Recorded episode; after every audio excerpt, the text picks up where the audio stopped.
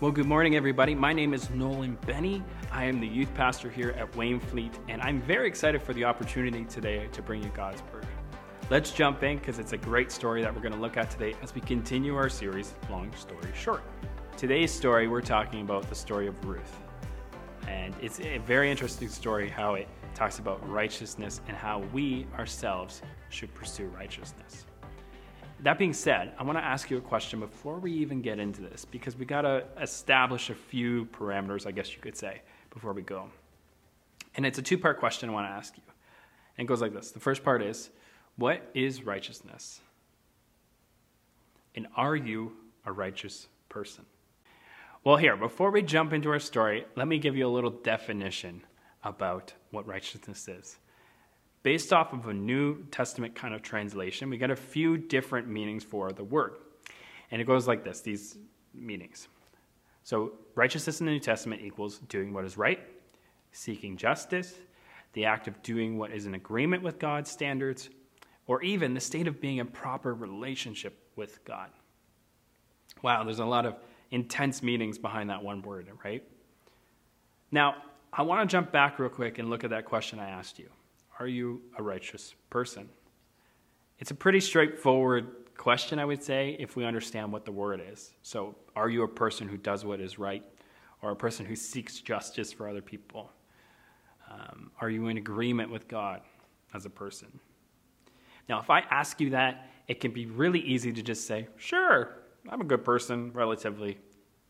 And for those of you who have grown up in the church, you probably have heard that conversation from people your whole life they say, I'm a good person, and, and they don't really maybe look at the full picture. Well, if we're honest, myself and you, I think we're a little biased when we give our answer to these questions. You see, we go through a process in our minds when we try to explain our character to someone else or just define it to them, where our internal voice in our head it goes through this process of trying to figure things out and usually comes out biased in the end. Uh, that can be biased in making us look better than we are to someone else, or biased in maybe we're more negative about ourselves than we should be. You see, the reason why we're talking about this is because if we want to be righteous people, authentically honest, righteous people, as what we learn in God's Word, it's very important. Um, it actually shows up 482 times, at least in the Bible, uh, both directly and indirectly, this term righteousness. I did a quick search and you can look it up yourself. But if we want to be actually righteous people uh, within our communities, our families, um, our church family, then we need to be honest about the fact that we are biased people when it comes to viewing ourselves. You see, some of you might say, well, Nolan, I don't know. I think I'm pretty authentic in, in how I view myself. And you might be right. I, I don't know. But if I was to ask the same question, are you a righteous person or am I a righteous person? Um, if I was to ask it to a family member, though, in your, in your house, what would they say? Or if I asked that same question to your coworkers, what would they say? Maybe you'll get a different answer, right? What if I asked the person at the gas station that you interacted with, or the grocery store, or uh, fill in the blank there. What would they say about you? Would they say that you're a righteous person, even a good person from your interaction? Would they say you're a godly person who seeks justice for others? You see, this isn't about guilt. This is just about having an honest conversation of how we can move closer to what God's calling us to be. Trust me, I get it wrong all the time. But I think we need to be willing to embrace healthy, authentic conversations about these topics if we want to be who Jesus is calling us to. All right, so we've had a conversation about righteousness, what it looks like, and to start looking at ourselves. Let's look at the story of Ruth, though, to get some examples of what it means to actually be righteous in the world we live in. It's a crazy world, and so we need some good examples from this crazy world of how to walk that out. So here we go. So, Ruth when we say the story of Ruth, we're meaning the book of Ruth because it's only four chapters. It's a little too much to read in one sermon, so don't worry, I'm not going to read it all. But it's the perfect amount if you want to read it tonight, uh, maybe instead of watching TV, even. wink, wink. It's, it's a story that will keep your attention and will help you to maybe ask some healthy questions about your own life. So let's give some background now into this book. Now, the book of Ruth probably occurs within the time period of the first generation being born in Israel since the conquest by Joshua. So we know that that occurs around uh, this time period, and so we can say this pretty authentically because uh, in Ruth 1 1, we see that there is a line that says, In the days when the judges ruled, there was a famine in the land. So, why do we think it's within that first time period? Well, we've learned from the story of Gideon that there's a major famine that happens in the land around that time period, which is pretty close to the beginning of Judges. And uh, we know that they would probably reference this famine in the, in the land in the book of Ruth, not only because it impacted the characters, but it was probably a major uh, social situation that occurred, a natural disaster that was big enough to reference even in a story outside of Judges. Now, we also know that uh, this probably took place around this time period because one of the characters, Boaz, is referenced in Matthew chapter 1, verse 5, as being a, a the son of Rahab. Some scholars debate if it means son or ancestor. You can pick and choose what you want. But we do know that roughly it occurs within this time period at the beginning of Judges. Now, we have some characters from the book of Ruth that we should highlight to kind of give you an understanding of who they are before we introduce them. The first character is Naomi. Now, Naomi is an Israelite from the area Bethlehem. She is Elimelech's widow. She's also the only surviving member of her family by the end of chapter 1. And what I mean by surviving family is blood family she ends up losing both her husband and her sons uh, within the first chapter of Ruth. Second character is our main, main character of this whole um, story, and that is Ruth. Ruth is a Moabite, so she's not an Israelite. She's a foreigner when she goes to Israel. She is kind of like a, a long distant relative, but because she is the descendant of Lot, who is a nephew of Abraham, uh, but it's kind of distant by this point, so they still look at her as being a foreigner or someone coming into the land that is not an Israelite. Uh, she is Mahlon's widowed wife, and Mahlon was the first son, we think, of Naomi, making Ruth Naomi's daughter in law. Next, we have Orpha, and she is Chilion's widowed wife. This Chilion is the brother of Mahlon. So this means that Orpha is also a daughter in law of Naomi. Um, the difference, though, is that Orpha returns home, whereas Ruth stays with her.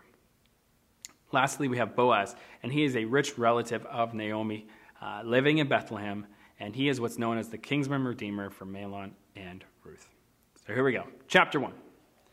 Chapter 1 sets the stage. As I said, Ruth 1 1 explains the time period and the setting. We also see in the first chapter, though, that as a result of the famine, uh, Elimelech and Naomi leave their home in Bethlehem and become refugees in the land of Moab. They go to Moab to find food. And while there, Elimelech dies. Uh, that's pretty tough, uh, tough to kind of think about in that time period to lose the, the main provider of the home. But uh, on top of that, what also occurs is that um, Elimelech's sons, both Mahlon and Chilion, both die as well about five years later.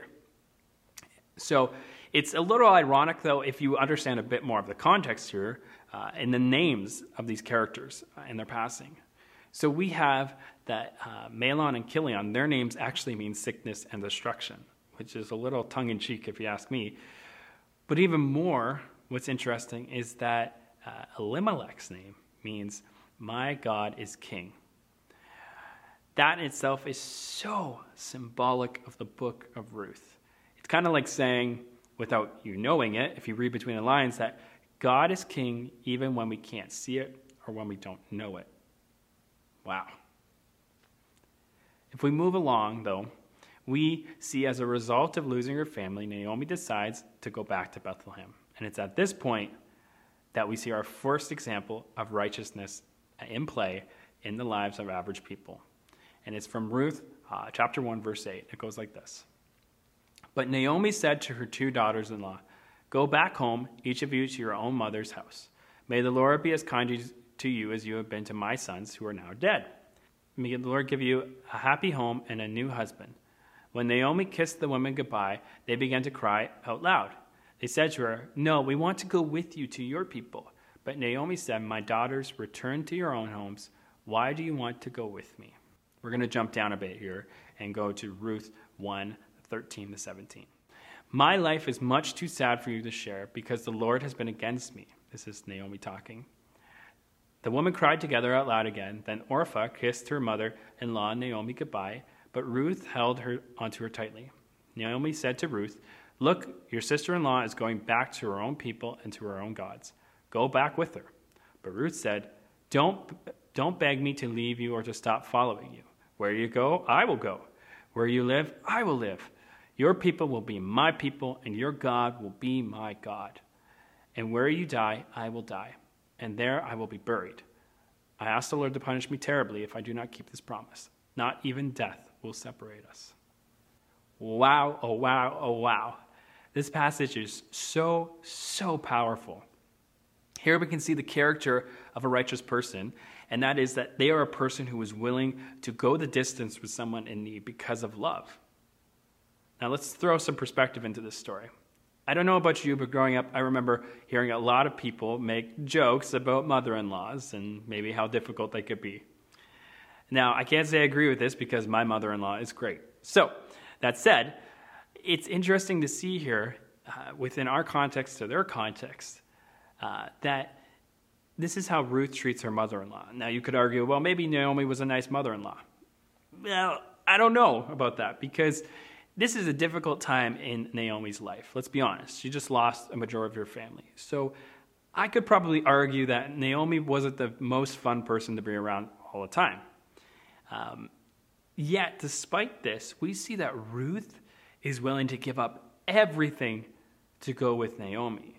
While we usually reference the fact that it says, Your God will be my God, when Ruth makes that statement, uh, I think that Ruth is doing this more so out of the love she has for Naomi. She wants to right the wrong in her life and to look after her because she's lost so much.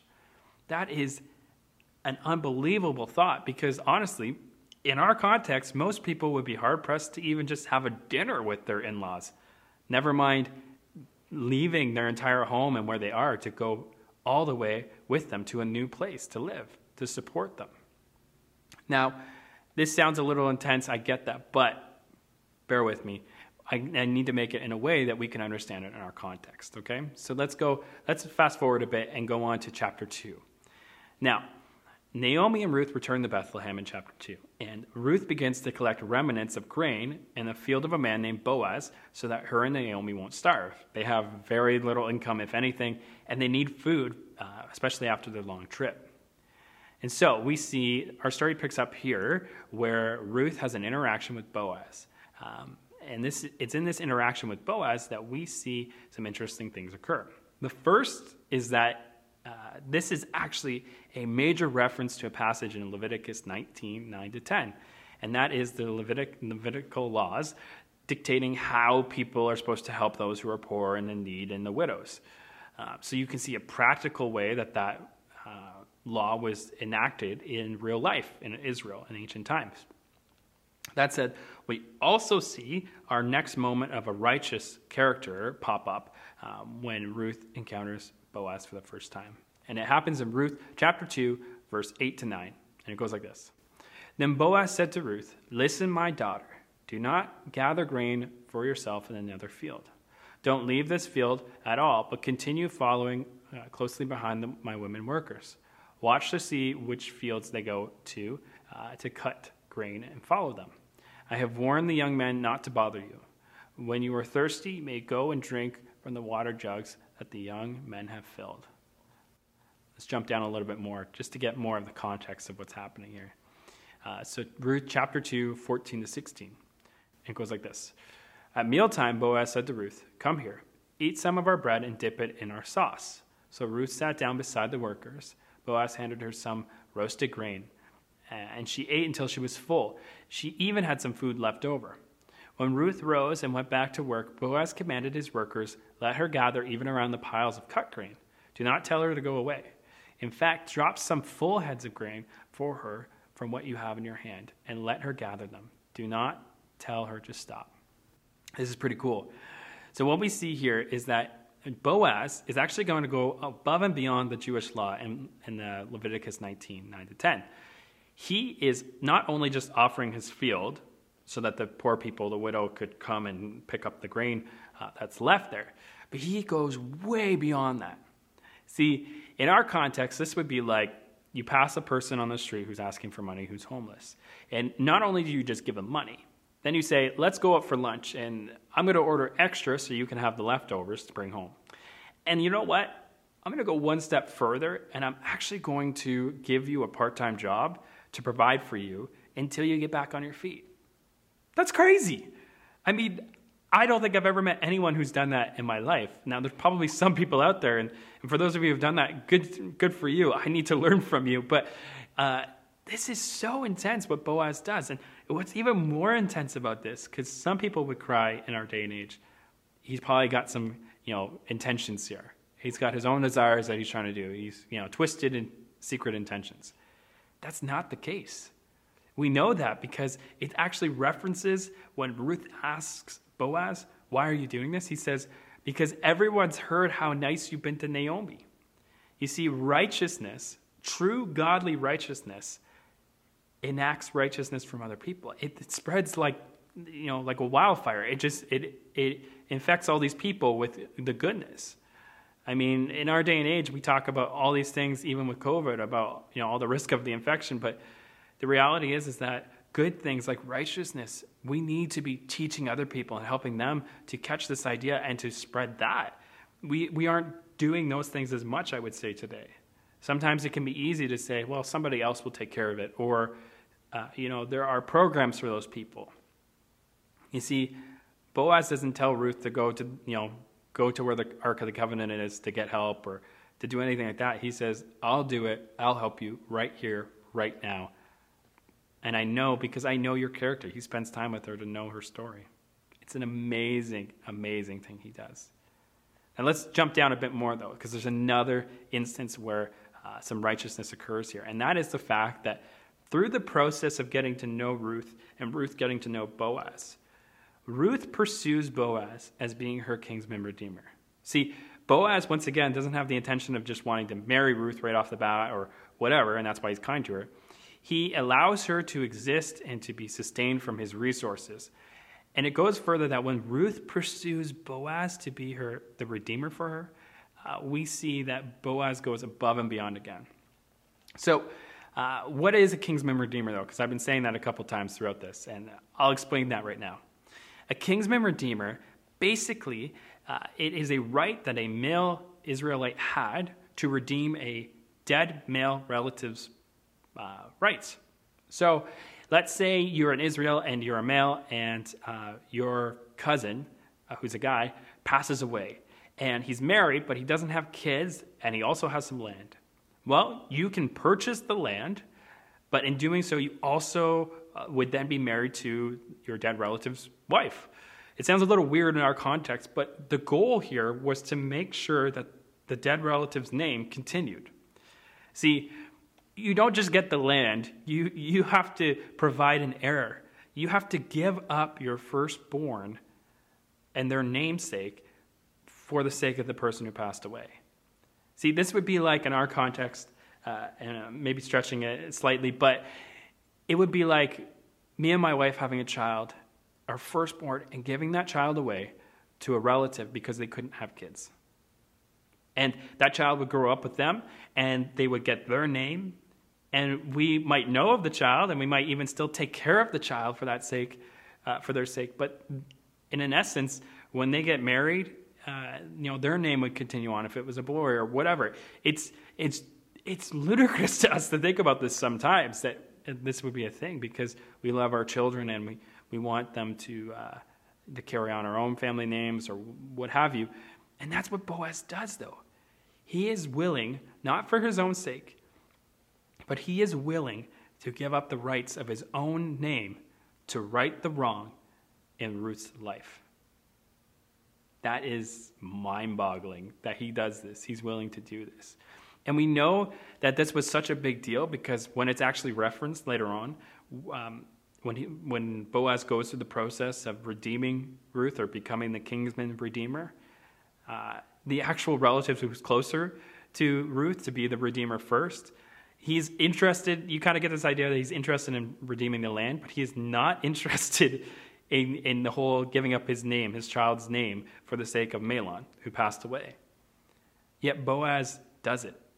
He's willing to go the distance on this one.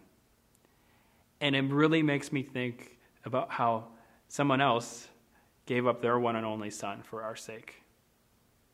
You mean, I mean, in this story, uh, I see so many things that reflect Jesus. And it's no surprise to me that in the story of Ruth, we see, uh, well, sorry, from the story of Ruth, we see uh, that ends up coming out of it King David, Solomon, these very famous people throughout the Bible.